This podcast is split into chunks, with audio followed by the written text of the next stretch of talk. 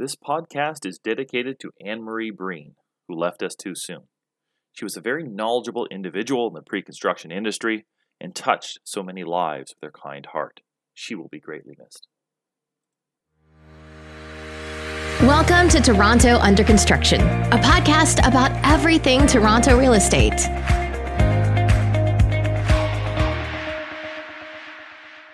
Welcome to Toronto Under Construction, a podcast about everything Toronto real estate. I am your host for today, Ben Myers. Before I introduce our guest, I want to let you know about our tremendous sponsor.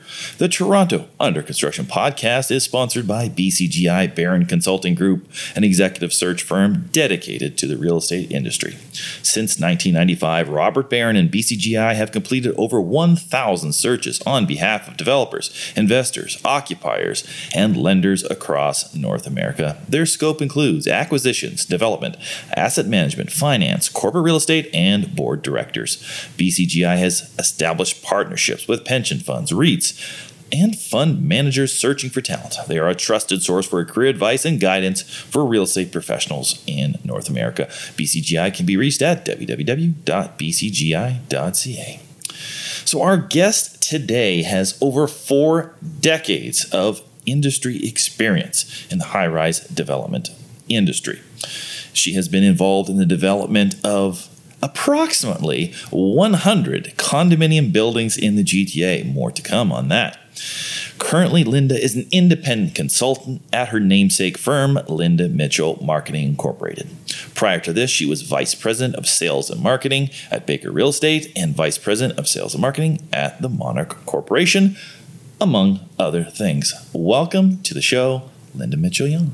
Well, thank you so much, Ben. Thank you for having me. It's great to be here. Yeah, yeah. You are a wealth of information on the high-rise condo industry, and always fun to talk to. So let's let's jump right in. Let's jump right in. I, I wanted to jump in at 1995. So um, I know you've had a some pretty amazing life experiences before that. Uh, you know, living in Singapore and uh, and and starting right out of high school. But let's you know let's let's jump in in 1995 because I think that's really when the industry started to take off after the you know the kind of recessionary period. So Monarch President John Latimer asked you to research the condominium business for its potential. Monarch had primarily been a single family home builder, and you launched the first condominium in Scarborough in 1996 with suites beginning at a suite price of $165 per square foot. So, what did the research reveal about the condo market that gave Monarch the confidence to, the confidence to launch a high rise development coming out of the recession? Well, it was very interested to get started in that. I also had just worked in single family housing and sales and marketing um, in my career up to that point. So I didn't even really know how to spell the word condominium. I didn't know much about it. Um, I certainly was like a dog with a bone. I went and visited a lot of sales offices and really started to understand that that was a different animal. The way it was sold, it was a different sort of buyer, um, different positioning. But the Scarborough market, where Monarch had built many single-family homes, was where this site was, and there there was um, not much condominium uh, buildings built, not many in that area. So it was an alternative form of living, and with the area being um, very much predominantly Asian, um, with a lot of immigrants settling in the Scarborough area they came from Hong Kong or other parts of Asia, and, and they were looking for condo living similar to what they had come from. So I think it, it just um, satisfied a market niche that that the area hadn't seen. Yeah. That's interesting. So, we had uh, Jeannie Shim on as a, as a co-host for the episode with uh, uh, Jacob Iftah, and uh, she had mentioned that Scarborough market at the time had got a boost from, you know, like you said, new Canadians who were actually fleeing Hong Kong and the turmoil surrounding, you know, the end of the colonial rule and the transfer of, you know, sovereignty to China. Do you recall, you know, who the buyers were other than, uh, you know, other than locals, um, and and how difficult was it to sell? You know, we talk a lot about projects getting to 60, 70% sold in three months these days. Was yeah. it was it a slog to get people to sign on to a pre-construction building? Well, we were aware. I mean, obviously the news was covering the uh, handover of Hong Kong from the United Kingdom to the People's Republic of China, and that was in 1997. So we started preparing for that. We knew that there were a lot of uh, people coming from Hong Kong and especially to the Scarborough area. So we certainly started to look at the art of feng shui. Um, feng means wind and shui means water, and started to really research that ancient tradition and try to utilize some of the um, the principles of feng shui in the suite design. And mm. you know I, it did help. I didn't know it would be helpful for me to live in singapore for three years but really starting to realize what some of the um, the traditions were and and really having to design the suites without the stove in the middle of the unit. Otherwise it would mean fire in the heart or without the front door and the back door lined up or the good wealth money would go in the front door and out the back door and so you know it was it was very prominent at the time. And, you know, we had to get rid of fours and 14s and 24 because four was a meaning of death and double death. So, you know, we were designing buildings that would have been 20 stories, but they ended up being 23 stories because we got rid of three of the floors basically yeah. from a numbering perspective. Um, when we looked at how much it really meant. And over the years, I think it became more instead of first generation, second generation, third generation. So the the principles didn't uh, weren't as prominent back then for the, the, the next generation. But and we also found sometimes we'd be left over with some sweets that didn't actually comply to feng shui and sometimes when we lowered the price, the feng shui issue went out the window.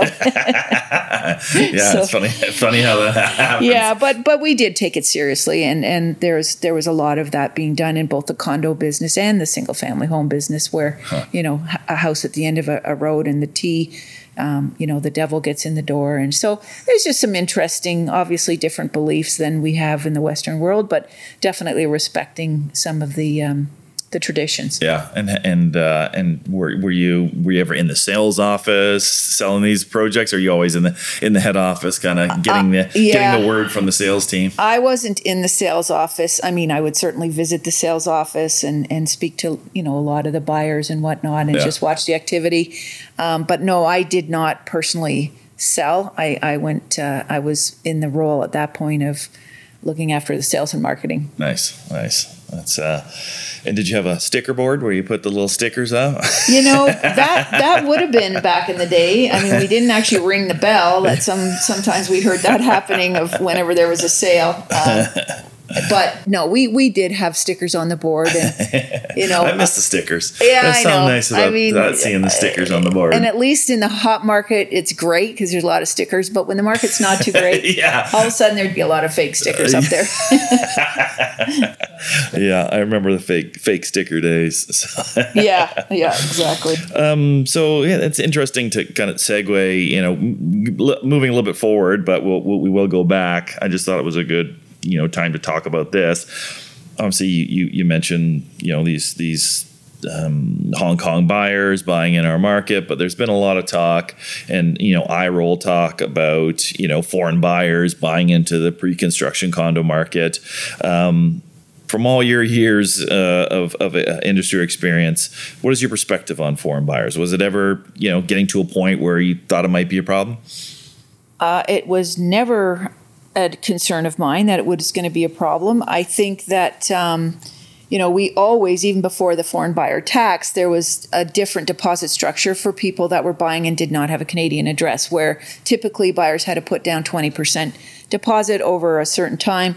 Uh, the foreign investors had to put down 35%. So it wasn't that hard to track the people that had 35% down. So when we did an analysis and you did some and studies, we found it was generally under 5%. And, um, you know, I, I find it an interesting topic because when you look around our city and you look at how multicultural we are, and we know how many people have come from different countries.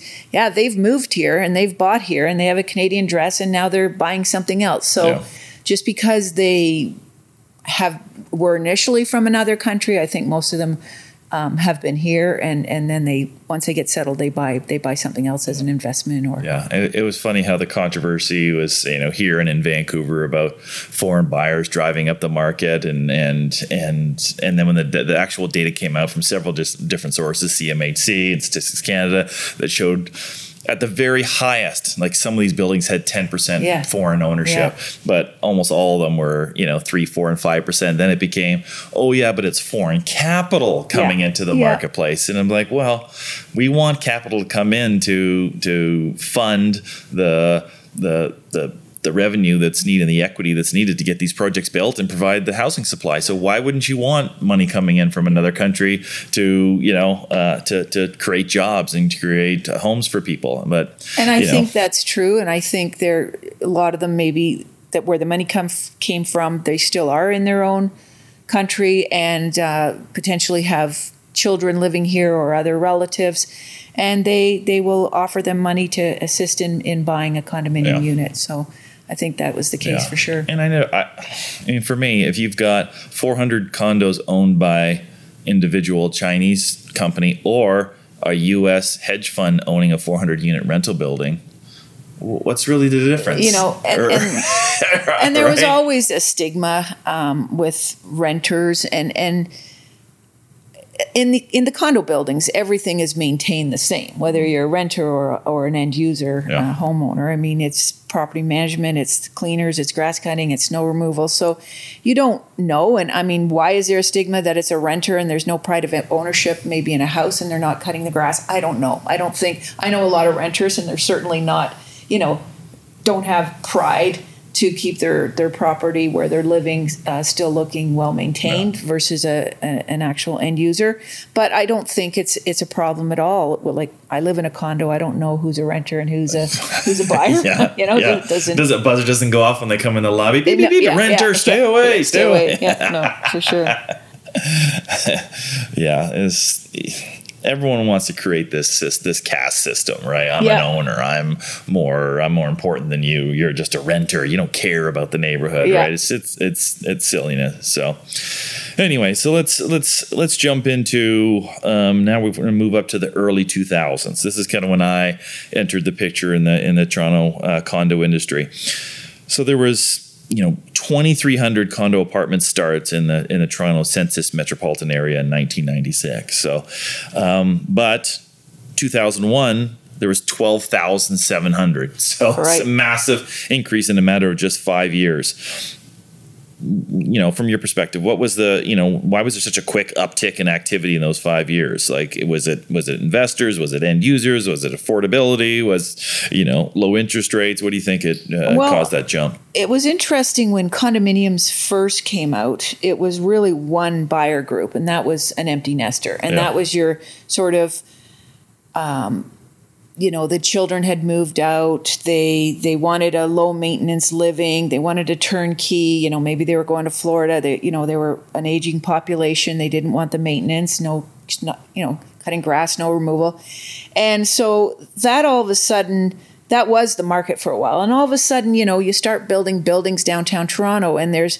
there's an attraction to the lifestyle and to all the of course restaurants and and all the nightclubs and and all the activity in the downtown urban environment that young professionals were starting to be attracted to or, or young professionals working downtown that didn't want to commute or first time buyers because a condo was cheaper than buying a house. Downsizers um, everything in between all of a sudden it was pretty much every buyer uh, market that started to be attracted to condominium living. It's it's really a a form and a lifestyle that that a lot of people are now attracted to. Yeah, yeah, it's uh, yeah. I mean, I was you know when I joined the industry, I, I started out working in the low rise, so I was I thought that's what I wanted. I thought I wanted to live in a, a tract house in a community of. 50 houses that all look the Yeah. same and you got to jump in your car and drive 15 minutes just to go to a convenience store and you know Yeah, and I was to- the same. Kelsey's and uh, yeah Jack Astor's For dinner, That's yeah. the big the big night Big out. night but Uh, uh, once I started living in the city, I realized, ah, this is so much more dynamic, Oh, yeah. and uh, Yeah. and I would never want to leave. Even uh, even though when I have three kids, you there's the desire sometimes to have a giant place to live so they can put all their junk everywhere. But No, I, I think the same. I was always grew up in a single family home in Scarborough and, you know, always lived in a house and Yeah. that was just what you did. When I bought the condo, which was a monarch condo, so while I was while I was working there, I was holding on to my house and going to try it out because I was like, I don't know. You know, the big thing for me was, what if you forget something and, and you're down in your car and you got to go back up the elevator? And a friend of mine said, well, you, you just start not forgetting things, you know, like, yeah. So, no, I, I certainly haven't looked back. And that's been 15 years that I've lived in a condo and would never, ever move into a single family house yeah, again. yeah, that's interesting. That's interesting. So let's let's flat let's fast forward again. So the, the year is 2007. So we had 22,000 new condo sales. So just you know, we went from 2,300 in 1996 to to, to, to 1,300 in in, in uh, 20 uh, 2001, and then 2007 22,000. So it's, uh, uh, you know, massive run up. Average pricing $425 a square Yeah. foot. You know. Um, we had started to estimate, and and uh, thus people that were tracking the industry, the fifty to sixty percent of all sales were were investors. How had you at Monarch started to, you know, um, think about okay, we're going to sell half this building to end users and maybe half these buildings to half the building to to investors? Were you really thinking about the unit mix and uh, suite designs to cater to those, you know, buyers? I think at the time, and again, that's when it was 425 a foot, which is very different to how we think about it today.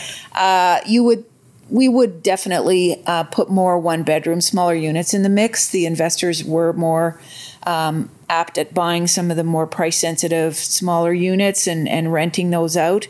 They would get a, a good return on their investment. Um, so we started to probably shift the, the unit mix that we were probably 60 40.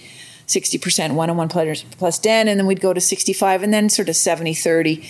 Um, as far as the finishes, the you know, it, it didn't matter. The investor was going to rent it out to a the same type of person that was going to be buying. So Yeah. everything that was attractive to somebody buying it would be attractive to the person that was going to rent it off the investor. So as far as um, the design strategy and you know again that's in that time i'll discuss later when we get into current present time what what we do differently for investors but at the time it was just probably adding a few more smaller units than we normally would have Yeah, yeah, interesting.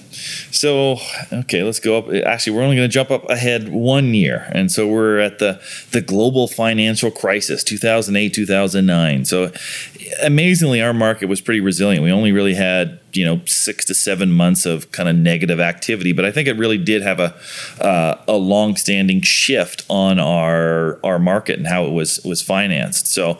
Um, you know, one of the outcomes I thought from from the financial crisis was lenders started requiring developers to sell 80% of the revenue in the building as opposed to, you know, before it was just 60 to 70% of the units.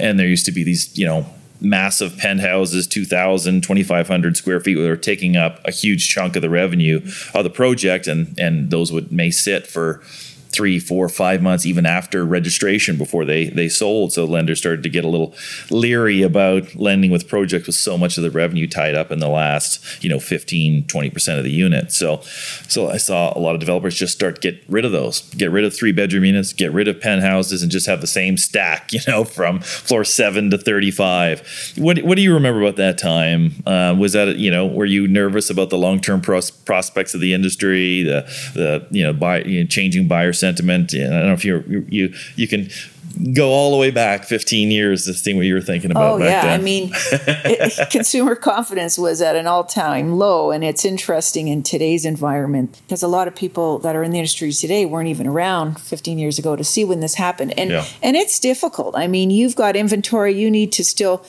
sell to get your 80% of um, revenue or, or whatever you need to get. Um, having smaller units, you had to sell a lot lot more small units. And if you were se- selling any of these big penthouses they could sell a few of those and you'd get your numbers up pretty quickly. But those weren't the first ones to sell. So i know that um, at the time i was working on a few projects that that Great Gulf had actually. And we had to come up with some pretty uh, aggressive incentives um, we had to keep things moving and you know doing some whether it's the broker higher uh, percentage of commission or even some some buy downs on on on the mortgages, uh, free maintenance free for one year. All those incentives started to come out Yeah. because they needed to sell that inventory. They couldn't carry it. Nobody knew how long it was going to take. So it was lucky that the market was resilient enough to bounce back, and it was just a bit of a blip. But uh, at the time, I didn't think it would last forever because you know we just are we have a, a, city that needs housing and has a you know low unemployment and high immigration and you know huge population growth and all those things. So it was going to eventually turn around. But at the time, yeah, it's it's a you, you kind of get stopped in your tracks and, and start wondering, you know, how do we do this now? Yeah, yeah. I know it's. Uh, I had taken over running a research company at the time, and I still remember the number Q1 of 2009. There was 939 new condo sales, right, and in, in a market that was had started to average four or five thousand a quarter, right. And I was just like, oh my god, it's going to be the absolute worst time because yeah. people start people start to lie to you and not stop yeah. telling you the truth on what's selling and what isn't. And uh, luckily, things turned around quite quickly, and we went into and we'll discuss you know one of the the best periods for uh, you know for activity in our in our market. So but before we get to that 2010 you you you moved on to, to baker real estate. You left the development side and moved on to the to the sales side. What was the kind of the the impetus or i'm probably pronouncing the word wrong for for you to you know leave somewhere that you've been for 20 years well, it wasn't necessarily my choice. Um, Monarch was owned by the London based Taylor Woodrow uh, LLC, and they had then put Monarch up for sale. And so the president of the company did come to me and say, you know, Linda, this is going to be sold. We have no idea the what's going to happen to your exact role, your job. Like there was just too many unknowns. Yeah do you want a package? And I mean, I was a lifer at Monarch. That was yeah. just going to be it for me. Yeah. So it was, it did come as a shock, but at the end of the day, he did me a big favor because I think, um, without knowing, with the Mattamy who has, had bought Monarch at the time, uh, they obviously had a lot of people in the same role I was doing, and yeah. you know they were making a lot of, uh, they were shuffling around a lot of people and trying to.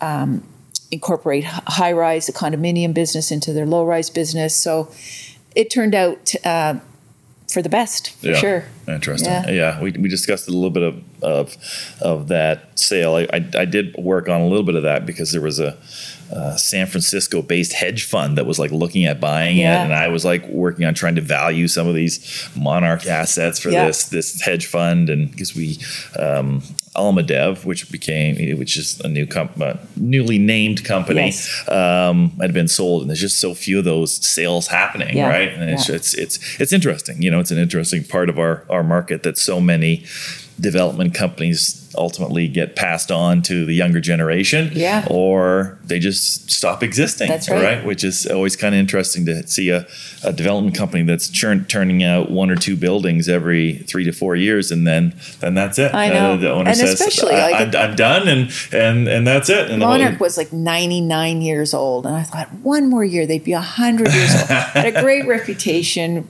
built some really great product and uh, I was like, wow, just to get rid of the name like that. But yeah, anyway, that yeah. was a big. No, it is. It is sad that, that that the Monarch name disappeared because it had such a long tradition of people buying several Monarch homes, yeah. right? Oh and, yeah. Uh, Repeat and, buyers, and, referral business. That was a lot of a lot of the marketing at the time. A lot of value in that brand, for sure. right? And for it to uh, to, to disappear, but you know.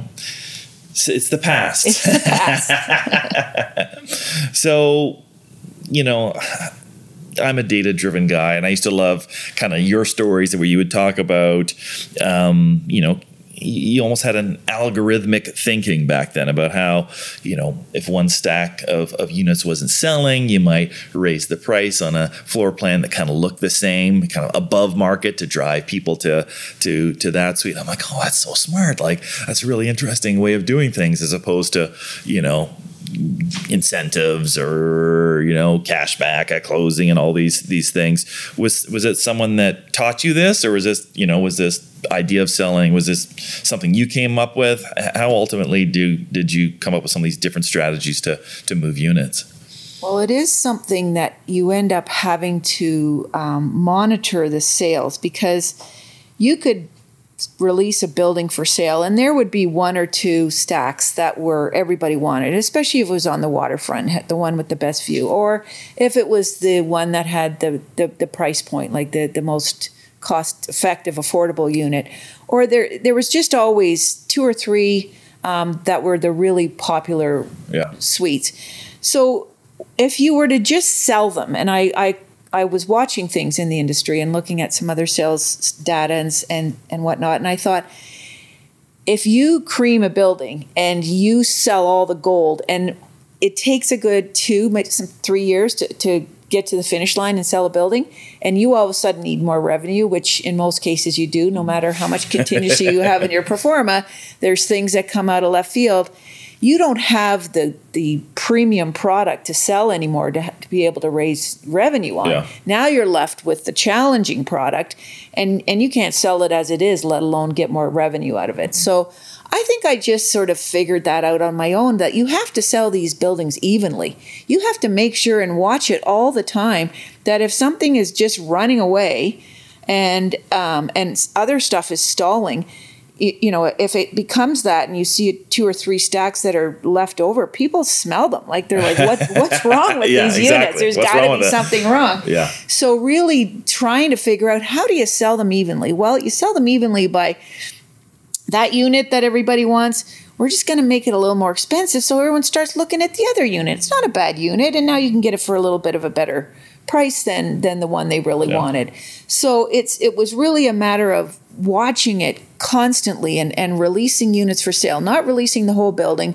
You had a market hold some units because again, if you got rid of too much at, at what time one time and you you weren't able to control where revenue needed to be or where um, absorptions for certain challenging suites were you'd be in you'd be in big trouble Yeah. uh, near the end of the sales process Yeah, it's interesting. I mean, we've talked on this podcast so many times about you know the CentreCourt model versus the Brad Lamb model. And CentreCourt sell it, at, try to sell the building out in the first three months. You know, they, they think of the okay, we we have our partners are the investors, right? So if they end up making a little bit more money at the end, great. They're Yeah. going to come back to us Yeah. in the end. We feel like we can control our costs. Yeah. We can get the buildings built uh, quickly, and and we're happy with that strategy versus you know uh, a Brad who might you know go out and sell sixty percent of the units and then really crank the pricing up um, uh, at, at that point, and then slowly sell 10 15 percent over the two three year. Four year construction period, and and then he'd, he'd happily have ten to fifteen percent of the units at completion Yeah. because he's got the you know the exposed uh, concrete, Concrete ceiling, ceilings yeah. and he's got a, obviously got a, a tremendous design eye and and makes them look really nice and and and, and sells them at a premium during uh, during completion. But then there's you know other people that have tried to do the Yeah. CentreCourt model and they've sold and they thought what they thought was a great price Yeah. and then they realized one year into they're just getting their financing Yeah. and pricing's up 150 175 dollars Yeah.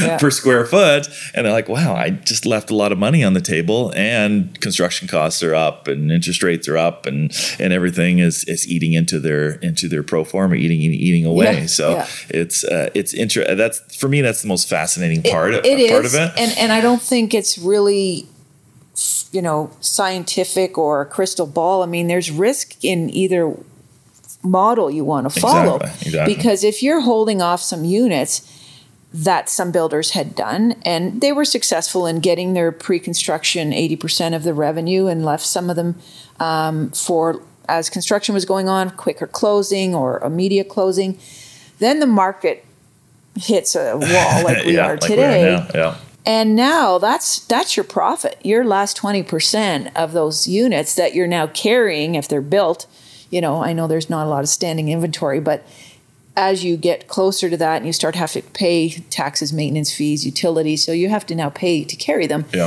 So there's a risk in that. Um, there is also a risk in in blowing it out right away because you can't always control.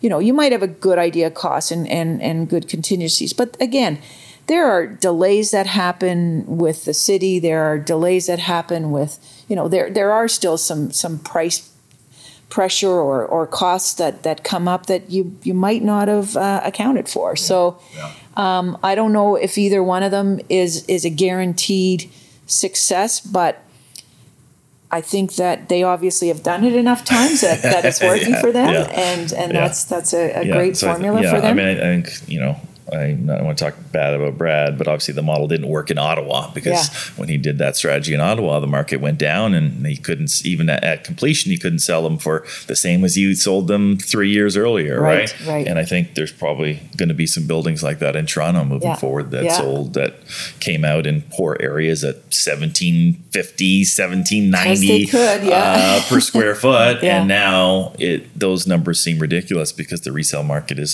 staying stagnant at you know 1100 Yeah. 1200 bucks Yeah. a foot right so um, i think in the future you know interest rates are going to go back down Yeah. and uh, and we'll start to see renewed interest in in product but this is the first time that we might actually see a decrease in new condo prices year over year right it hasn't happened for 26 consecutive Right. years right. right. so quite uh, quite a string of of of uh, of years where where pricing has gone up right Yep. so Yep, for um, sure. yeah, and, and even I, like you know, someone who's involved in trying to price a building, I sometimes can't see the value in the floor in the floor plan. Yeah, Right? Is this a better floor plan than this this Yeah. plan? Like, what is what is a corner unit really worth? Yeah. Right? I'm, I'm I have a base price, and then I think in certain areas that a corner is maybe worth six to eight percent more. That's Yeah. kind of the number that's Yeah. in my head now. And then I think, okay, what is a what is an east versus a, a north? And in some markets, I have lots and lots of resale data, and I run it, and it won't different. necessarily show No. that what I think it should show. Like this Yeah. is what it should show. Yeah. In a waterfront, it shows it. Yeah. Right. It really shows Yeah, that the the south the south views have a you know a massive uh, premium, but in other areas of the city, there's there can there can be almost no no difference versus east versus west, north and south, right? So it uh, you know it's only a matter of time where where an algorithm starts to replace my tiny brain. we get more, but still. Like I said, the data is is is still not there, right? There's still not a uh, a database that I go out and purchase and go, okay, this these the bedrooms are nine by eleven and the living rooms X by X and the linear kitchens are and versus a uh, you know uh, something that's less open concept. What's that worth, right? I think that's a real missing um, um, data set in our marketplace. all right, that just doesn't exist try to help that stuff. So I guess that's good for us. Yeah, yeah. that that try to value these buildings, right? So. Okay, let's move, let's move up to you know 2011 and 2012, probably two of the best years ever for for the new condo market.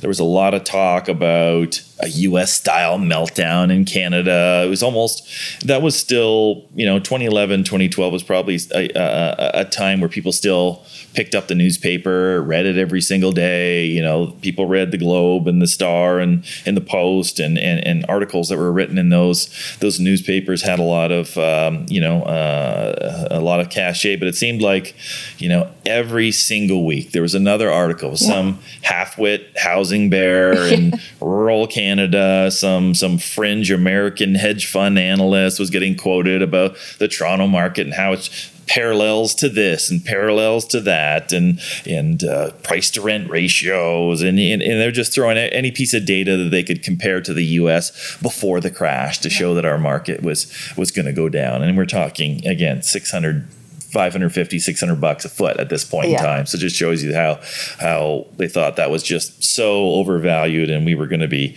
you know oversupplied what do you remember about you know that that time and and and, and how did and did you have you know a lot of buyers that were coming to you and saying oh i'm reading all this negative stuff in the paper or were they the ones that were just i'm going to be the contrarian i don't care what's in the newspaper i'm Yeah. i th- i believe in the long-term value of toronto real estate and that's why i'm investing in it i'm just curious if if you had to have many of these conversations with lenders or buyers or even your own Yeah. bosses at the time Yeah, and and and it was definitely um, in the papers all the time. You and I used to talk about it too. Like, oh my gosh, oversupply, oversupply. And I don't even think in in your um, all your work that you've done, you haven't seen a, a problem with oversupply in in Yeah, I mean, I. I, I, I always said we needed to look at the, the market holistically, Yeah. right? We can't just look at the condo market and say, oh, wow, look how many more condos have been built. We need to look at, let's say, how many housing units have been built, right? And, and but our there's less- population growth, like it's, it's so robust with, Yeah. with the immigration. Most of the immigration coming to Canada comes to either Toronto or Vancouver. yeah, Um, and you know the, the the low immigration, as I mentioned, or sorry, the uh, the low unemployment, um, and and a strong economy and and everything else the city has to offer. And such an exciting part of being in this industry that you're always seeing with new projects what's all happening coming up in the Portlands or coming up at East Harbour and you know all these great things Quayside like there's some really exciting projects coming to the city. Yeah. Um, so I I always felt and and and that we had always a problem of being undersupplied. I never saw that line up to a problem of being oversupplied. I think it was interesting, and even in today's pricing, you know, the investors definitely had to supply um, a lot of the, the sales in order for us to get to the finish line for these buildings to be built with with their um, access to a lot of the, the clients they have. But they also had a better understanding of the broader market. I think the the typical born and raised Torontonian really couldn't get over the fact that we were seeing prices go up as quickly and they would you know it would be every conversation every dinner conversation every conversation every lawyer every accountant would, would they just couldn't believe that the, the city was going to grow like this Yeah. whereas investors with some of these people that had come from countries overseas and and realized the what Toronto had to offer compared to what they came from and the prices where they came from and we were still under undervalued Yeah. um, they saw the big picture and so I think that that just balanced out everyone's you know feeling that that really this city is still going in a great direction of growth and Yeah. if there were signs of you know doom and gloom as far as you know no jobs and, and poor economy and nobody coming to our city maybe there'd be some concern but Yeah. all of those factors were going in the right direction Yeah, I think yeah, almost everyone I ha- I've had on the the podcast uh, has said they regretted not buying more units right after Yes. the fact. Oh, Right, yeah. They're like we were in we're in this industry. I understand this industry, and uh, and I. I was even even I bought into some of that Yeah, nonsense that yeah. was that was that was out there, right? well i wouldn't be here right now just say that if i bought in every building i worked on I, my yacht would be selling off and off to my Yeah. private plane somewhere Yeah. So I mean, shoulda woulda coulda yeah, sure I mean, there's so many projects that I thought, oh, that's such a great deal, but I was, you know, I was just Life I was just, you know, yeah, or- kids yeah, and yeah. dogs and changing jobs, and you just you just scared, Yeah, right? And uh, so there's something about a person that and we uh, are conservative by nature, I think, uh, as, as Canadians. But uh, I did jump in, in a few times, and it's worked out. But yeah, it's um, it's interesting. And, and at the beginning, I wasn't going to buy because it was I was almost too close to the industry. Yeah. And I knew too much that I was like, I'm not buying. This. No, I know what's going to happen here. Yeah. But at the end of the day, you just uh, decide to do it. That's funny. So so let's. I know we're we we've talked a lot, and we haven't even talked about your your your consulting firm. So you've decided to go out on your own. When was this? 2015. What was kind of the the idea and the the and what what service did you want to provide? Well, I thought um, when I was with Baker Real Estate, it was really interesting to be on the on the uh, service side and service some developers, even though I had come from a developer background. And I all of a sudden realized that there was a lot of inexperience in development and a lot of developers coming from low rise to high rise, um, which I had already been through that learning curve at Yeah. Monarch. So I started uh, my own business, and I work for clients that um, I've, I've I've known them for many years, but just people that how important it is to do the demising, and really, the demising all starts with how much GFA you have, and and one floor plate may may have. 10,000 square foot of GFA. And typically, you want to try and get an 85% efficiency. 15% of it is corridors and hallways and stairs you can't ever sell. So Yeah. you want to try and get it as 85% that you can sell. The, the architects, you know, with all due respect to the architects, try to put it all together like a puzzle so that it all fits. They need garbage chutes, they need uh, electrical closets, they need, you know, all this stuff to fit. And then I and I would look at it, and some developers didn't really know any different and and carry on. And I would say, yeah, but the big unit ended up being in the most challenging location, facing right into another building. Yeah. You know, if you're going to be if you're going to be buying the biggest unit and the most expensive unit, don't you want the best view? Of course you do. Mm-hmm. So I would start shoveling, shuffling the puzzle pieces around and say, okay, I would rank the four corners and say, this is the best corner southwest, city view, lake view, southeast, northwest, northeast. And I would then, based on the number one ranking, that's where our biggest unit's going to go, and then go from there. And then the most challenging location, you put the smallest units because really, um, that that you're not going to spend a lot of money if if your view is entirely blocked. Yeah. So I I, I kind of recognize that that wasn't done that well in the industry. And what happens is if you don't get the demising right, it's not like a single family home and you know you got something wrong and you just change the out the house type. You can't do that. Yeah. And so you've got to start discounting. You realize that that big unit, you've got to start discounting it 20, 30,000 each. Um, because people don't want to buy it because it's not in the it, the orientation just doesn't match Yeah. the, the suite price. So Yeah. demising was a really really big thing for me, and I I absolutely just love it. I've done it most of the time with just piece of paper and pencil, but now I do you know do it on the computer. But Yeah. give me ten thousand square feet, and I'll take. 8,500 square feet of it as saleable. I, I don't determine where the corridors and whatnot go, but I will literally put each unit all the way around the, the, the perimeter, like of the building, of which size, how many bedrooms, um, and and where they should be in the building, and and then I pass that on with the developer, and then they send it to the architect. You never get it 100% perfect because Yeah. there are you know restrictions with needing a, the entrance to a suite so so many feet from a stairwell and and all kinds of different things, but the demising is just so important, and even used to demise it before we would get it ready to go on sale, but before that somewhere somewhere two years beforehand. They have to go in for site plan application and all kinds of um, zoning and, and things Yeah. like that. They would just throw in a, a any kind of plans, and I'd say, but you know, you know what? You better look at it to get it as close as possible as to you want it, because all of a sudden, when we do do it and we realize we need to cut the pie in more pieces, you put ten units on that floor plate. Yeah. We need 15 units on that floor plate. Now you got five units per floor.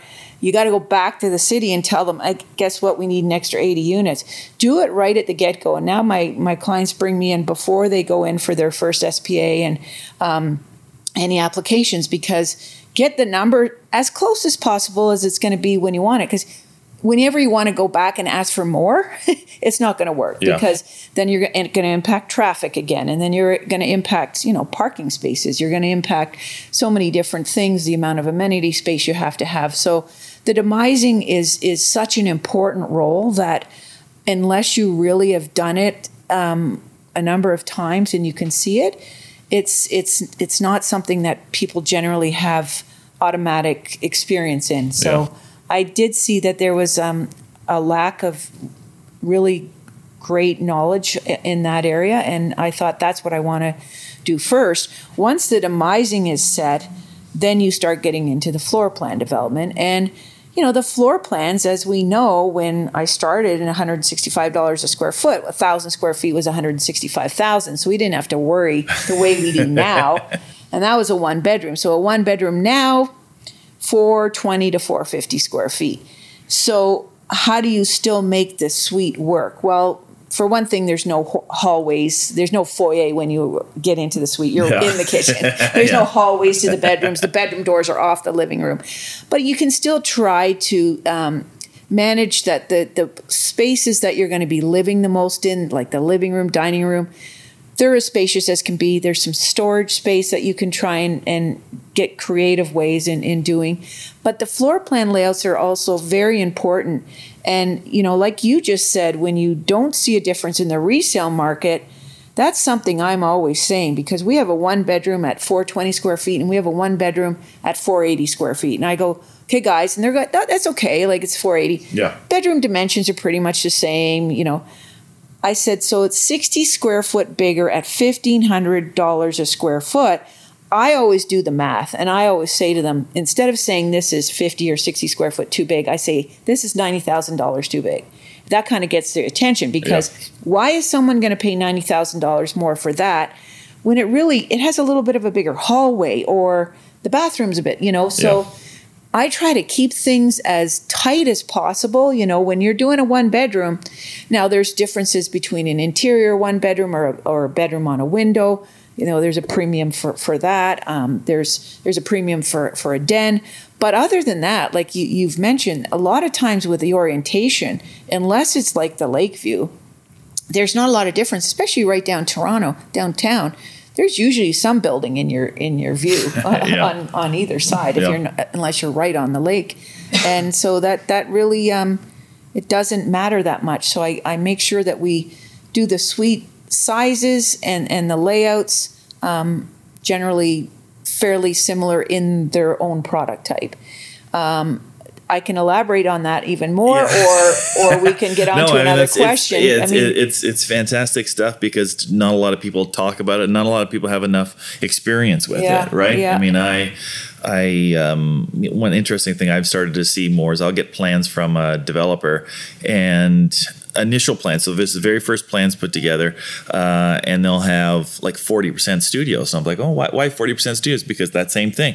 If we go in to the you know to the municipality, we want to ask for more and then go back for less units after the Okay, well, fact. that's the other- the other extreme, they're, yeah. they're, they're, but we also and- have and, to yeah. be conscious of you know if we went 40% studios and then go into the municipality and they uh, and they see that we only have uh, you know a parking ratio of 30% or Yeah. something then they might start to get angry as well yeah. right so it's it's uh, it's always interesting to, to to to come in and try to you know play around with it i mean the tower is probably a little bit easier than these mid-rise Yeah. projects right Yeah. like when i'm trying to make recommendations on the unit mix i'm doing it you know straight from a market perspective Right, right, i'm not right. i'm not bringing your type of perspective to it but i still wonder even from my market perspective okay we want to shrink the size of that hallway because Yeah. that's unsellable Yeah, units right yeah. so the best way to shrink the hallway is to build bigger units on the corners Yeah. but at what point in time do those units get too big that it offsets the fact that it's going to take longer to sell or the price Yeah. per square foot's going to go down versus okay we're losing we're, we're, we're we have to uh, you know increase the size of the hallway right Yeah. so it's an interesting everything is a very to, very delicate have, balance right? and and you know it's it the amount of time and thought and so many considerations on how to put these buildings together i mean a lot of people will say oh these builders are all building these small units and all. i said they hate building small Yeah. units i mean they'd rather build 10 1000 square foot units on one floor because it's more kitchens to do smaller units, more bathrooms Yeah. um, it, it's all driven by cost and it's all driven by what people can afford and we constantly have to you know think that through as we're designing a building today that's not going to be delivered for four or five years not only on the suite sizes and what the effective price will be but on all the amenities and, and Yeah. um, technology and everything else Yeah. that's coming down the Yeah, pipe basically the only thing that's more expensive on a on a larger unit is development charges, right? Other than that, you're going to be building fewer walls and Right. fewer kitchens and fewer bathrooms and fewer front doors and fewer legals Yeah. and all that all that stuff, right? And that- I've had a number of that developers try to convince me that let's just go with bigger units, lower development, char- uh, sorry, bigger units, less kitchens, less bathrooms, and we'll just sell it at a lower price per square foot. It's like, no, a thousand square feet, you know, you'd have to discount it. You're not you're not going to want to go to the price per square foot Yeah. to discount it where you want the end selling to price to be at a 500 square foot unit, Yeah. and you're still not going to sell it. Yeah. Uh, the absorptions are still going to be much slower. So yeah, I just worked on a project recently where that was the case. Yeah. They, they didn't want to change the floor plans. They went out at a price that was literally three hundred dollars per square foot less average on this building that they would have got, and it still didn't sell. No, no, no. I, I, and you know, leaving GFA on the table is always a concern with developers. They want to, whatever they bought, they want to sell every little foot of it. Which again, sometimes if you're going to try and use a GFA, but the suites are too big, by the time you discount it, you might as well have shaved the building back a little bit, get optimal suite sizes, maximize your revenue, get your absorptions, and and carry on. But Yeah. It's an interesting mindset that that's out there that I've yeah I've dealt with many times in my career. Yeah, and that's one issue that I don't like on the retail side is they always want to maximize the retail GFA by pushing everything to the to the street and stuff. I'm like, well, I think if you created more unique retail at grade, someone might actually pay Yeah, you yeah. higher for that space, right? And and I don't know. That's the problem with selling units before. You know, a rental developer might put a little bit more thought, Thought into into into, yeah. the retail because they have to keep reselling, essentially keep reselling those units over and over and over again, right? So, anyways, it's uh, we won't get into retail. That's, No. that's, not, that's not my thing. That's so, not my thing. so it's, it's it's it's 2023. We are experiencing a uh, pretty slow year in terms of in terms of new condo sales. We have highest interest rates in a, in a, in a very long time. Demand is down, but projects are still launching. Mm-hmm. Uh, we're having even having projects sell out still, right? Um, I I find the most successful projects are kind of coming out at like a fall 2021 price level, Yeah. right? Some are some are still kind of trying to push that March 2022 Yeah. peak of the market price and uh, and finding um, you know not getting quite the reception that they they want and then obviously there's there's all these incentives that we try to tra- track but it's always very difficult Yeah. to, to put a number on that what just get your high level perspective on on on what, what you're seeing in the market right now the and, and the level of confidence in some of the developers Yeah. you're working with I, I don't see how developers can really adjust pricing down too much when material prices, labor, land costs haven't come down. So, you know, for them to make the numbers work, they obviously have to have a certain percentage of return that they have to show the bank before they'll get their construction financing. Yep. And and it's it's quite often pretty, you know, just on the line, like just just getting there, not not a lot more, and and so um, a lot of them they can't really go out much lower. So I think today's interest rates, which you know I bought my first home in 1982, and the interest rates were 21 and three quarters percent. but a lot of people don't remember that, and that's when there were buy downs. Like the builder was buying down to 11 and three quarters, and you know, but that was that was my rate back at the time. But the obviously the prices were that much cheaper. So launches, yes, are still happening in a real AAA location. They're still selling. I think that investors are still finding that in a really um, great location that there will still be price growth. Um, rental rates are going up, but not to the extent of being in the in the black anymore. So it's tough that what you're buying for today and what you're renting for. You're, the rule of thumb was never to be out of pocket every month. You know, you'll have the capital gain realized at some point, which is still, I believe, the case in Toronto. I still think there's room to grow. Um, but yeah, I think th- we still need we, we need product. Like if, if there were no launches at all and we already have a problem with supply with stuff that's being built from the sales of two years ago and three years ago. Not that builders are going to go out and sell just because there's no supply. They want to want to be successful. You know, you have to do a lot of different things. You have to sell now. I'm, I'm not ever saying that salespeople were order takers, but we have to be a little more creative. Yeah, I mean incentives. Um, they'll come back and bite you at the end of the day when you start seeing cost per square foot of how much you're giving away. Yeah. And as one of my developer clients said, it's like pissing in the wind.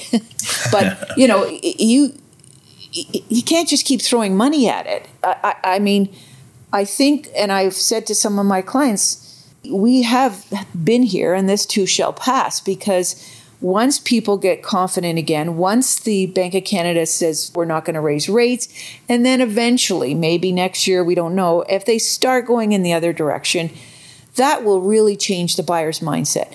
No matter what you throw at them now, whether it's you know trying to educate them or trying to give them more incentives or trying to, I, I they've got to be confident that what I'm buying at today, rates are not still climbing out of control. That I don't know where they're going to end up.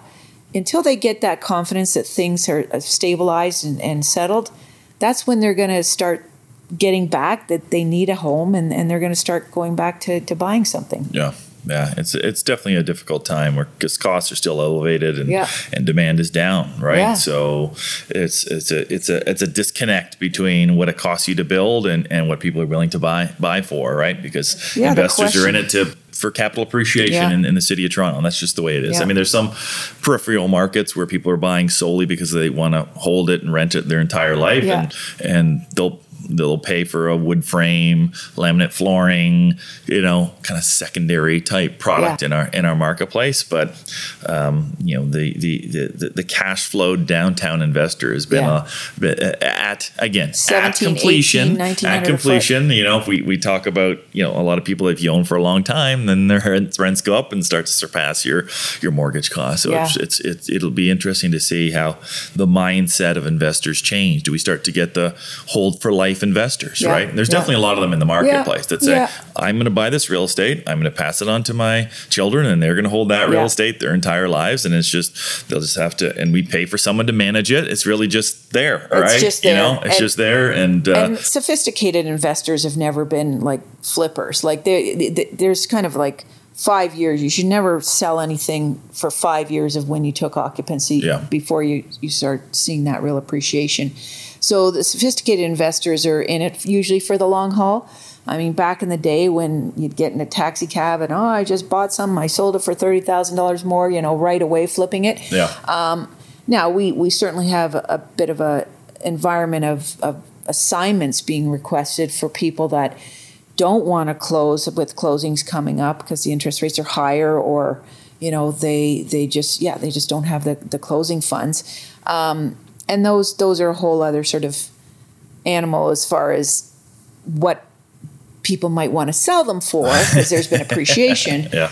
but now, if you want to get out, you might just get the price you paid for it, and you won't lose your deposit, and you don't have to come up with the closing costs, and you're ahead. Yeah. so, have you had any of your clients, um, you know, worried about like upcoming closing? closing, like closing risk? You that was a question I used to when I used to do presentations for the banks. It was Yeah. the first thing they asked me, Yeah. Ben, any closing risk? Yeah. And I would always be like, well, these projects sold at 400 bucks Yeah, a foot, exactly. right? And they're now the resale market's 700. Like, Yeah. no, there's No, no, closing no. risk. But And- and- now we might, we're starting to get to the point where some projects Well, are coming coming to closing completion at the same value, Yeah. right? Oh, a few, only a few, right? Yeah. There's a few of them out there, but 2024, 2025 could be Could there could be, be. some nastiness, and and if the market doesn't pick up, which I think it will. you know, in my over 40 years, I've seen the dips and the challenging markets, and you know, it, it, it, it we just we're resilient, and Toronto's got so much to offer, like I mentioned. And we're constantly worried about oversupply, people not closing. We've been talking about the same stuff for years. You've been asked the same question for Yeah. years. Is the market going to crash? Is this a bubble? Like, my goodness. Um, you know, I think there's there's going to be some programs that the builders will come up with for assistance for people to close, uh, whether they have some sort of a, a a loan for their closing costs. I don't know what it may be, but I think they'll do whatever they can to try and get the people to close and work with them as Yeah. opposed to having the inventory. So so again, it'll be just a different strategy that'll have to be yeah, implemented. I mean the the the the fundamentals are there. I Yeah. mean we. Over the last whatever twenty years, we've averaged you know immigration into Canada or population growth in Canada about 300, 360,000. Uh, the last reading as of Q2 uh, 2023, 1.21 million. yeah. and even just Ontario last right year was Ontario, yeah, set, set set you know re, you know record highs, and uh, employment rate is still at like unemployment rate still at like 5.5 5.6 percent so it's nearer the lowest Yeah. levels that we've seen in in 30 years right so So a that's pretty- all the factors are, are there. Yes, like there's still some positive. uh, positive headwinds. So, Yeah. and I think as you know, just running some of these rent numbers just I, blows my mind. Yeah. Like the average condo in the city of Toronto is is the asking rents like three thousand fifty dollars a month, right? Like just absolutely unbelievable to think that uh, young people are are having to pay that that type of rent, and eventually they're going to say, okay, I'm might, might as well buy something, Yeah. right? Even if it is, you know, higher interest rates, or even if I'm a little uncertain about the future of of the ownership market, you know, I'm I'm tired of paying this Yeah. to to some guy, right? Uh, I want or some gal, sorry, I you know. no, I use that as a as a some guy, as Yes. some some some idiot landlord, right? You know, charging me all this money. So and and you know, yeah, will they ever become buyers even if they're fed up with paying rent? I mean, Yeah. when I was growing up, you just didn't rent because you were throwing money out the window. yeah, now, you know, and and a lot of the people that are have children that age of my children in their 30s, you know, they just can't believe it and oh my god, they can't our kids can't afford to buy and and I, I always say, I wonder if they're having we. It's because in their very recent memory they were able to buy, but in Manhattan or in, in Hong Kong or Amsterdam, they don't have those conversations because Yeah. that that ship sailed a long time ago. Yeah. So, however ma- many years from now, we won't be talking about it. But the kids seem to, the younger generation is figuring it out. And I agree, like the rent on a one bedroom at 2500 what's happening now is the roommate s- scenario. Yeah. And you look at the, sh- the show Friends, and, and they were sharing, you know, spaces Yeah. in Manhattan. I think that that's what's. I, I work with a lot of uh, young people at Dream, and, and most of them have have roommates. Um, and and instead of paying twenty five hundred themselves, they're buying a getting renting a 3600 two bedroom and paying eighteen hundred each. Yeah. you know, right there, they're s- saving seven hundred dollars a Yeah. month.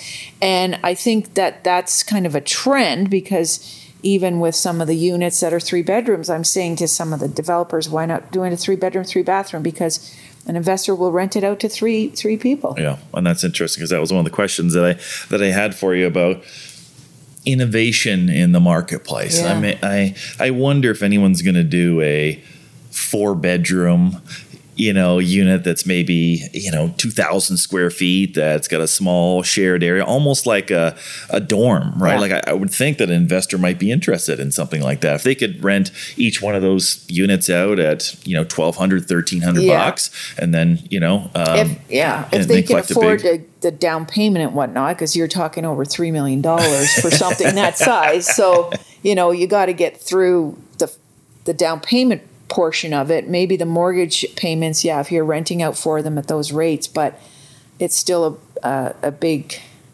number to, to crack at the beginning with a Yeah. down payment and, Yeah. and closing costs of something that expensive. Yeah, So then- not sure if we'll go that then far. yeah, and then worrying about all those tenants and know, if they screw off. Right? I know. But the one the one that we did talk about on a, on a previous episode was something we saw a little bit in Vancouver. It's like the lockup suite. So basically, you buy like a. Um, you know, a nine, it's 900 square feet total, and then there's a 600 square foot unit or a 700 square foot unit, and then like a 300 square foot separate space, right? So it's all, you're buying one condominium, but this one you can lock off separately. So you could have a nanny live there, Yeah. you could have a, um, you know, you could lease it out, or you could uh, use it as your own personal office, Office, right? yeah. So that someone doesn't have to, you know, come into your bedroom to Yeah. or come into your den to a meeting. You could actually have a small separate space, but you you own this you own this space with so many people working from home and so many independent contractors Yeah. and small businesses that you know that we know all about, right? Yeah. Has, has anyone ever proposed that? Have you ever seen uh, anyone even think about doing something like that? No, I haven't. Um, again, you know, you want to do 900 or 1,000 square feet, and you're close to, you know, 1.5 to 2 million dollars. So it's again, it's cost prohibitive to do that. Yeah. Everybody certainly would love a bigger space. I've never seen anybody come into a sales office and say, "Oh, I can't wait to buy, you know, 450 square feet." Yeah. But it, it, it again, it's it's all driven by uh, by the end selling price, and you know, I, I've seen it evolve from a thousand square feet for a one bedroom at 165,000 to a thousand square feet at 1.8 million, and what has to give is the size of the unit and uh, to bring the price down, and that's the only thing you can do. So, I, think there's some there's everyone's always trying to come up with innovative ways, but I think a lot of it is the living outside of your suite, but still within the building, and, and being innovative with the um, the amenity spaces. Because, you know, with COVID, a lot of people worked from home, and a lot of people are still working from home. You can work from home, but if your kids are home or your dogs, or you have to meet with somebody, you know, the co-working space we we do some really great innovative co-working spaces that you can either have you know your own um, your own space that if you have a private meeting or or you're you're amongst other people that could turn into the party room the, in the evening um, so all of the things that are are being more innovative are how to design the suite to still make it livable and how the amenity spaces are going to help extend your living space because the, the unit itself is small and that could be dining facilities. If you have a big dinner party it's guest suites are are extremely extremely popular like the building i'm in because if you do have whoever in-laws or someone coming to stay with you you can't you don't have space big enough Yeah. and then you know there's there's more and more families and children going into condos again ground oriented homes have, have become out of reach and um, so we have a lot of children's play areas now, play outdoor and indoor. So it's always evolving to the the way the the suites are changing and becoming smaller and, and how people are living. You know, the, the fitness rooms used to be in a dark basement somewhere, just let's throw it in the underground. Now this the is a bad fitness space. Let's let's just throw the gym and now there. you've got the right? yoga area, and you've got. I've always said, let's use a personal training room. I see in my gym, there's people with a personal trainer, and they're sort of trying to yell over the person in the corner. So, you know, all those things. Some of some of the fitness rooms are doing some Peloton bikes, and however people are starting to to work out and live and work and and uh, enjoy leisure time. We're, we're always sort of evolving in that Yeah, way. I see the uh, I see the exercise room when I come in on the GO train to downtown for the Market Wharf project, Oh, yeah. and they have the the uh, treadmills that look out over Yeah. the water. I'm like, well, that, actually make you want to Make you wanna go run out. and run on the treadmill. So I know. I, um, I did have a, a question, I'm not sure that, that anyone's ever proposed it, but I did have one developer ask me about movable walls. Mm-hmm. Has, has, has any have you ever was that something that Monarch looked at, or has anyone ever thought about that? Because I think of if you've got 420 square feet, I know. Would it be possible for those walls, you know, the bed to go up like a Murphy, and then the walls to collapse in, so you've now opened your space up that extra, uh, whatever, you know, uh, uh, 50, 60, Yeah. 70 uh, extra square feet of your living space could just, you know, collapse in on itself or, see, you know. Yeah. Yeah, and and I think one of the home builder tours we went on in in Manhattan actually was it's funny it was Mick Jagger's daughter Jade Jagger and she had a project called the J- the Jade and she had that like you moved a wall and and so when you're finished cooking the kitchen was not seen anymore. So now you're just you know doing whatever you're doing in there. So there there has been some smart suites. There was one building built just uh, west of University on Queen Street, on the south side of Queen Street. Is that Urban Capital? yeah, and and they did a lot of really creative things, but again, there's a cost to it, Yeah. and some of the things that you're trying to be innovative, and you're just trying so hard to maintain an end selling price that is already getting so high based on just regular costs of regular construction Yeah. labor and land, let alone innovative stuff. But as the innovation becomes more and more, you know, mainstream, then some price of that comes down. But haven't really dug too deep in, into what that's going to look like yet, and and quite often it's because it's just too cost prohibitive. Yeah.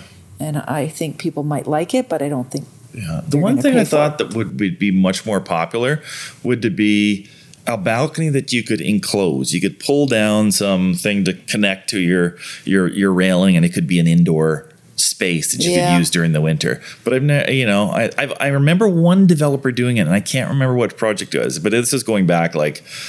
2011 or 2012 someone actually doing that where you could you could close off your your space But the effect on drainage and condensation, and you know, again, there's so many things that happen that if the space was enclosed and and it had no breathing, and then there's condensation issues, and it starts to, you know, deteriorate the concrete, and like there, there's there's always some ideas, and and they're not just excuses not to do it, but there's Yeah. usually like these buildings have so if. I've thought of it and if I've seen it out there, then lots of people have probably Yeah. thought about it, and there's reasons why they don't do it. and right? even even people that put the wood slats on their balcony concrete you know even there's even problems with that with deterioration of concrete Wow. underneath there Yeah. so you can't it, you know a lot of people try and treat a condo like a house and say well i'll just do this and i'll do that and i'll put lights up here and i'll it's like you can't do that and and some of the rules seem to be a little you know over the top but if you didn't have rules when you've got 400 people living in the same place it's it's pretty interesting what some people do yeah, throw chairs off of it and try Yeah, to land it on people's heads. that's right Well, we, we've gone through a lot of my my questions here. What I do want to ask you this because this this is kind of interesting. I was asked to to for, for, for a client to look and say they wanted to show that mid-rise buildings appreciated faster than high-rise, and and I I thought for sure that the data would show that it that it did. So I ran a, a bunch of buildings in in Scarborough and East Toronto, and the the mid-rise ones tended to be in East Toronto. So technically a slightly better locations than some of the Scarborough ones. But in the end, it turned out that the high-rise buildings had better appreciation over the long term than the mid-rise. I'm just curious if that's if if you ever had those types of discussions, or what you think explains the fact? Are people much more willing to pay for uh, views? Are they willing to pay for more amenities? Um, is it just being close to transit that uh, that maybe is the the turning point? Um, any thoughts? And I think if you ask people, a lot of people would prefer to live in a boutique, smaller building yeah, exactly, than, a, than right. a monster building. Um, from a cost point, and you touched on it, like it's it's more cost effective to build a high rise tower as each floor is repeated all the way up. So there's Yeah. economies of scale. Whereas mid rise, each floor, you, you don't even have two floors that are typically the same floor plate because you have terracing and whatnot. Yeah. So the cost to build a mid rise is, is higher than, than a high rise. But I don't know, like from the data, where was the high rise sold a little bit less expensive than the mid rise? I mean, Yeah, that's, that's probably the issue. Is Um, that- that, the premium is already built into Yes. the pre-construction Yeah, price. that's what I think. Whereas some of these other high rises were built in in maybe secondary locations, Yeah. so the developer had to discount them, and then over time they became better neighborhoods That's because it. we've added all these new units, and all right? this other stuff, yeah. yeah, it's always interesting because when Yeah. people ask me.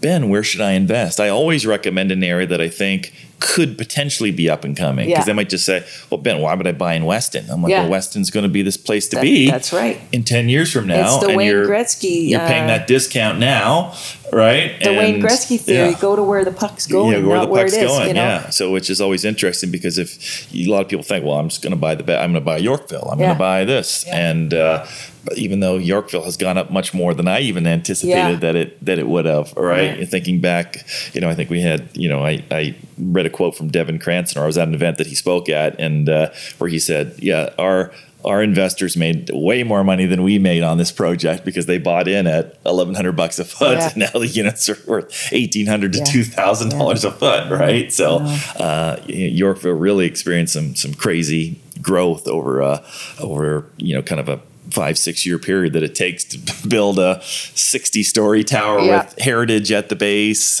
uh, beside a subway station right so It's interesting. My my husband and daughter are both real estate agents, and I'm sort of more on the developer side. And they're always, you know, you're just talking developer, and you know, and and I and we have a lot of interesting conversations. But I I always find it that people, and you've you've touched on this on your podcast, that everyone thinks it, they're the big bad developer, and they're they're making all kinds of money. And you know, there's a lot of NIMBYism out there that you know people just do not want something built right beside them, even though they bought that someone else might not want them to be beside yeah them. exactly And but it's such a risk, you know, the business to the risk you take, the amount of money you have to borrow.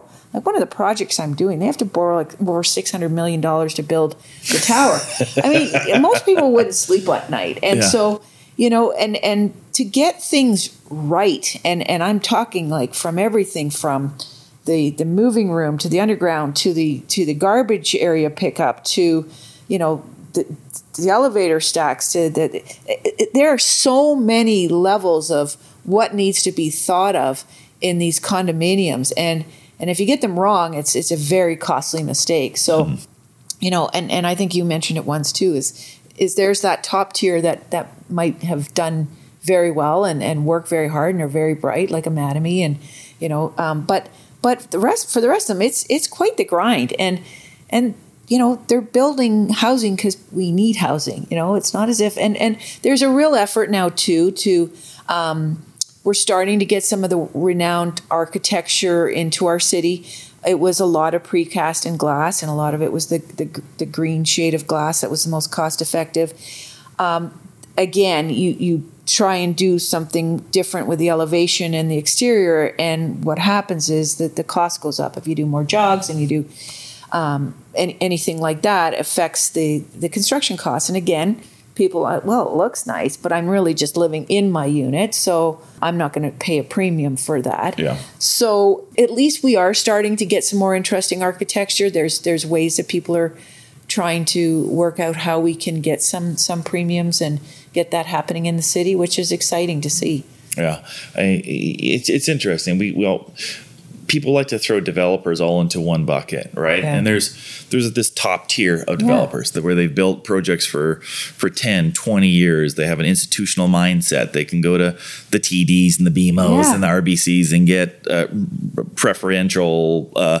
uh, um, you know, rates, and and they have their own construction teams, right? And that's great, but they're they're not going to do projects that are less than 250, 300,000 square feet of GFA. Yeah. That's the type of projects that they're going to do. They're they're widgetized, they're commoditized. yeah. But the type of projects that, that a lot of the people that complain about developers want are built by small people with with- and the uh, smaller developers Yeah. with tight margins, Yeah. right? So you have to take into consideration the the costs and the risks that go into those Yeah. types of projects. I just I could never be a developer. No. I could not take the risk. Just even uh, just the not being sleeping. This the this Yeah, I just wouldn't be able to sleep at night. I just you know I was had a conversation with a buddy of mine who's just finishing his first project, and you know he, he calls and, and the lender and says, "Well, I haven't got the delay," and he's like, "Oh, don't worry, it's only going to be a week from now." Which Yeah. doesn't sound like Yeah. much, but the trade guy calls him and says, "If you don't pay me Yeah. in two days, we're leaving and we're not coming Yeah, back." yeah. Right? Oh, yeah. And I just can't imagine how the stress of that, There's- where yeah. just a, a guy in a, a guy in a you know he works out of the Calgary office, and yeah, it's only a week. Like, what's your problem, right? And it's like, ah, am I going to find someone else to finish this project if I don't pay this guy on time? I don't have the money. You know, I couldn't deal with that. there are so many moving targets. I've you know? I've worked, you know, um, beside developers for for my whole career, and and really, I I give them a lot of credit because there there is just like you said, there's a lot of risk. There's a lot of so many moving parts that if one or two of them go the wrong way. You know, it's it's not like you you make a mistake in a house and it costs you thirty thousand dollars. You make a mistake in a condo, and you have to, you know, it's it's into the Yeah, millions. it's millions and- of dollars in, in So delays and, and things that are totally out of your control, Yeah, right? yeah. You know, weather even could, could delay you, right? You know, or or a, a virus, A virus. that uh, takes over the friggin' world, right? So yeah, no, un- unbelievable how resilient some of these some of these some of these people in our industry are, Yeah. and and that's why I find it fascinating. That's why I have a podcast to talk about it. So, um, so before we go on to the to the rapid fire, was there any you know projects that you wanted to talk about that you're working on? Any uh, anything that you think is is interesting that our that our listeners would love to hear about? I know you're working on some interesting stuff right now. Yeah, I am very fortunate that I work for some developers that um, you know are doing a lot of interesting projects. And right now, I'm working on the one Quayside with with Dream and Great Gulf, and that's that's what the one that was going to be the Google Sidewalk Yeah. Lab, and and um, and yeah, some really interesting architecture, wood construction. Um, a lot of environmental, sustainable, so really cool stuff. A lot of green on the outside of the buildings. Yeah, Will yeah. we will well we'll be able to keep these plants alive? in Yeah, our- that's a good question. um, but that that is really some exciting stuff. And finishing off the whole Canary District has been exciting from when we started, when it was being used as the Pan Am Athletes Village. And, Yeah. You know, just just starting construction on on the Frank Gehry Forma building that I worked on with them, and you know that was that was that was probably my most challenging building in the sense that. I try to tell developers we have to design from the inside out. The units are getting small, and we can't have all these curves and angles to you know to try and get these and sweet support sweet beams in the middle Yeah. of units, Well, you, you don't tell Frank Gehry that. I mean, he, he's a renowned architect. He wants a landmark in this city. It's going to be stunning, and that between that and and and the structure required to hold up that eighty odd eighty plus story building, it was very challenging to design the, the Yeah. suites because that the architecture was designed from the outside in and but but exci- I mean when that thing's built it's it's just going to be such a great landmark and in in the city and have such a statement and it was really interesting working with uh, the company and, and Frank Gehry being involved with it and I'm doing some projects still Yonge and Eglinton has um, projects I'm working with uh, with Reserve and I've got uh, Corktown, which is which is still growing, and, and Broccolini. A couple of uh, purpose-built rentals that I'm doing. Um, DMJ is a company, so I've got uh, in Pickering, Highmark. I think you know a lot of the peripheral areas now that are offering a little bit of a better price point than than the downtown core, and as long as you've got the GO train and other transit options, so lots of lots of great stuff. I I just get so excited still after all these years. I love what I do and just want to keep going. yeah, well, that's awesome. Yeah, I mean, I love trying to figure it out. I mean, Yeah. it's, a, it's a puzzle, and and and I'm learning every day, trying Yeah. to get better, and that's you know trying to have as many of these conversations as possible because you can have you can have all the data that you that that you want, but you have to understand how to parse it correctly, and you have to understand the the anecdotes of the information. That was Yeah. why was going going back to the you know the 2013s of the world where where where people who had data but they didn't understand why it was saying that the way that it was and, and that's always much more important than even just having the information Yeah. is why is it changing Yeah. what are the factors about why it's changing and that's why i always have to dig into to you know pricing even now pricing in this in, in the amalgamated city of toronto is going down right but why is it going down Yeah. because no projects launching in the downtown core Yeah. in yorkville at Yeah. high prices they're launching in etobicoke and and uh, and, and scarborough and north york and and uh, and east york and that's making the prices go down but someone that's new to the business will just go oh look toronto condo prices new condo prices going down oh investors losing money Yeah. but it's, it's No. they don't understand composition they don't understand the changes so and there's so many. I mean, every project. I mean, that's why it keeps you. You know that that I'm so have such passion after all the projects I've done because not one of not two of them are the same. You Yeah. know, like every single one has a different characteristic, whether it's the the requirements in the city and the setbacks and the bylaws or whatever. But they all have a very different starting point and story from how you're going to make them. You know, create them to what they're Yeah. going to become. So it's it's super exciting. Yeah, I, I and the it. market conditions are always changing. So And that too. And that too, so for sure. Each market provides its own unique challenges. So I know that you've listened to the podcast and you know about our world famous rapid fire segment. So um, so let's just jump into it. So you, you know the rules. You're you're you're you know five ten word responses to to these questions, and we'll uh, uh, most of them are real estate related, but we always hit you with a couple extra fun ones. So let's so here we go. So if the resale market remains flat in 2023 and early 2024, do you think that the majority or a lot of investors will quote unquote cut their losses and and sell into a into a poor market? Do you think they'll or do you think they'll hold and try to wait out the downturn? I think anybody that's a sophisticated, educated investor will will hold on. Hold on, I think so They too. have faith that the Toronto market will be back. So I understand that there is a company out of Montreal using big data and AI to determine new condo prices and unit mixes. How many more years do you think we have before we're replaced by a computer? Um, I think there will be elements that AI can can help out on, but I'm not sure how, you know, demising an actual floor plate can be done by that. So uh, it's it's going to be exciting to see all this AI and what it's going to do. But I still think I we'll think it's just going to make us even smarter. yeah right? And I think that's that's ultimately the way I look at it. I mean, the type of powerful software that I use for the work that I I'm doing. Once I layer on an AI on top of that, I'm just going to become Just even be- even more powerful. yeah exactly. Okay, so if you're going on a vacation, are you going to a beach? Or you want to walk around a city? Oh gosh, that's a tough one. I love both, but I, I love walking around and seeing new cities and, and buildings and architecture. I'm the same way. I'm the same way. Okay, so Olivia Chow was thinking about a municipal sales tax. Is that a better idea than raising property taxes? That's a tough one. It's a tough one. because we're in the real estate industry. So raising property taxes can be a uh, it can be difficult. I we don't even know what that percentage is going to be yet, Yeah. so remains to be seen. When people downsize out of a larger single family house to a smaller condo, should they just ditch all their old furniture and buy all new stuff? Well, if they have big bulky furniture that fit in their big house, it's not going to look too good in a small condo. So I'd say ditch, start all Ditch it. over again. I think so too. That's the way to go. Um, do investors care if a developer is ESG compliant? Um, I don't think that that's really on their mind. I mean, I think sustainability and and and you know to do with the environment is people would like to say that I'm contributing to the carbon footprint, but it's not one of the biggest uh, factors when they're buying. No, I wouldn't think so. Um, are one thousand dollar real estate conferences worth the money?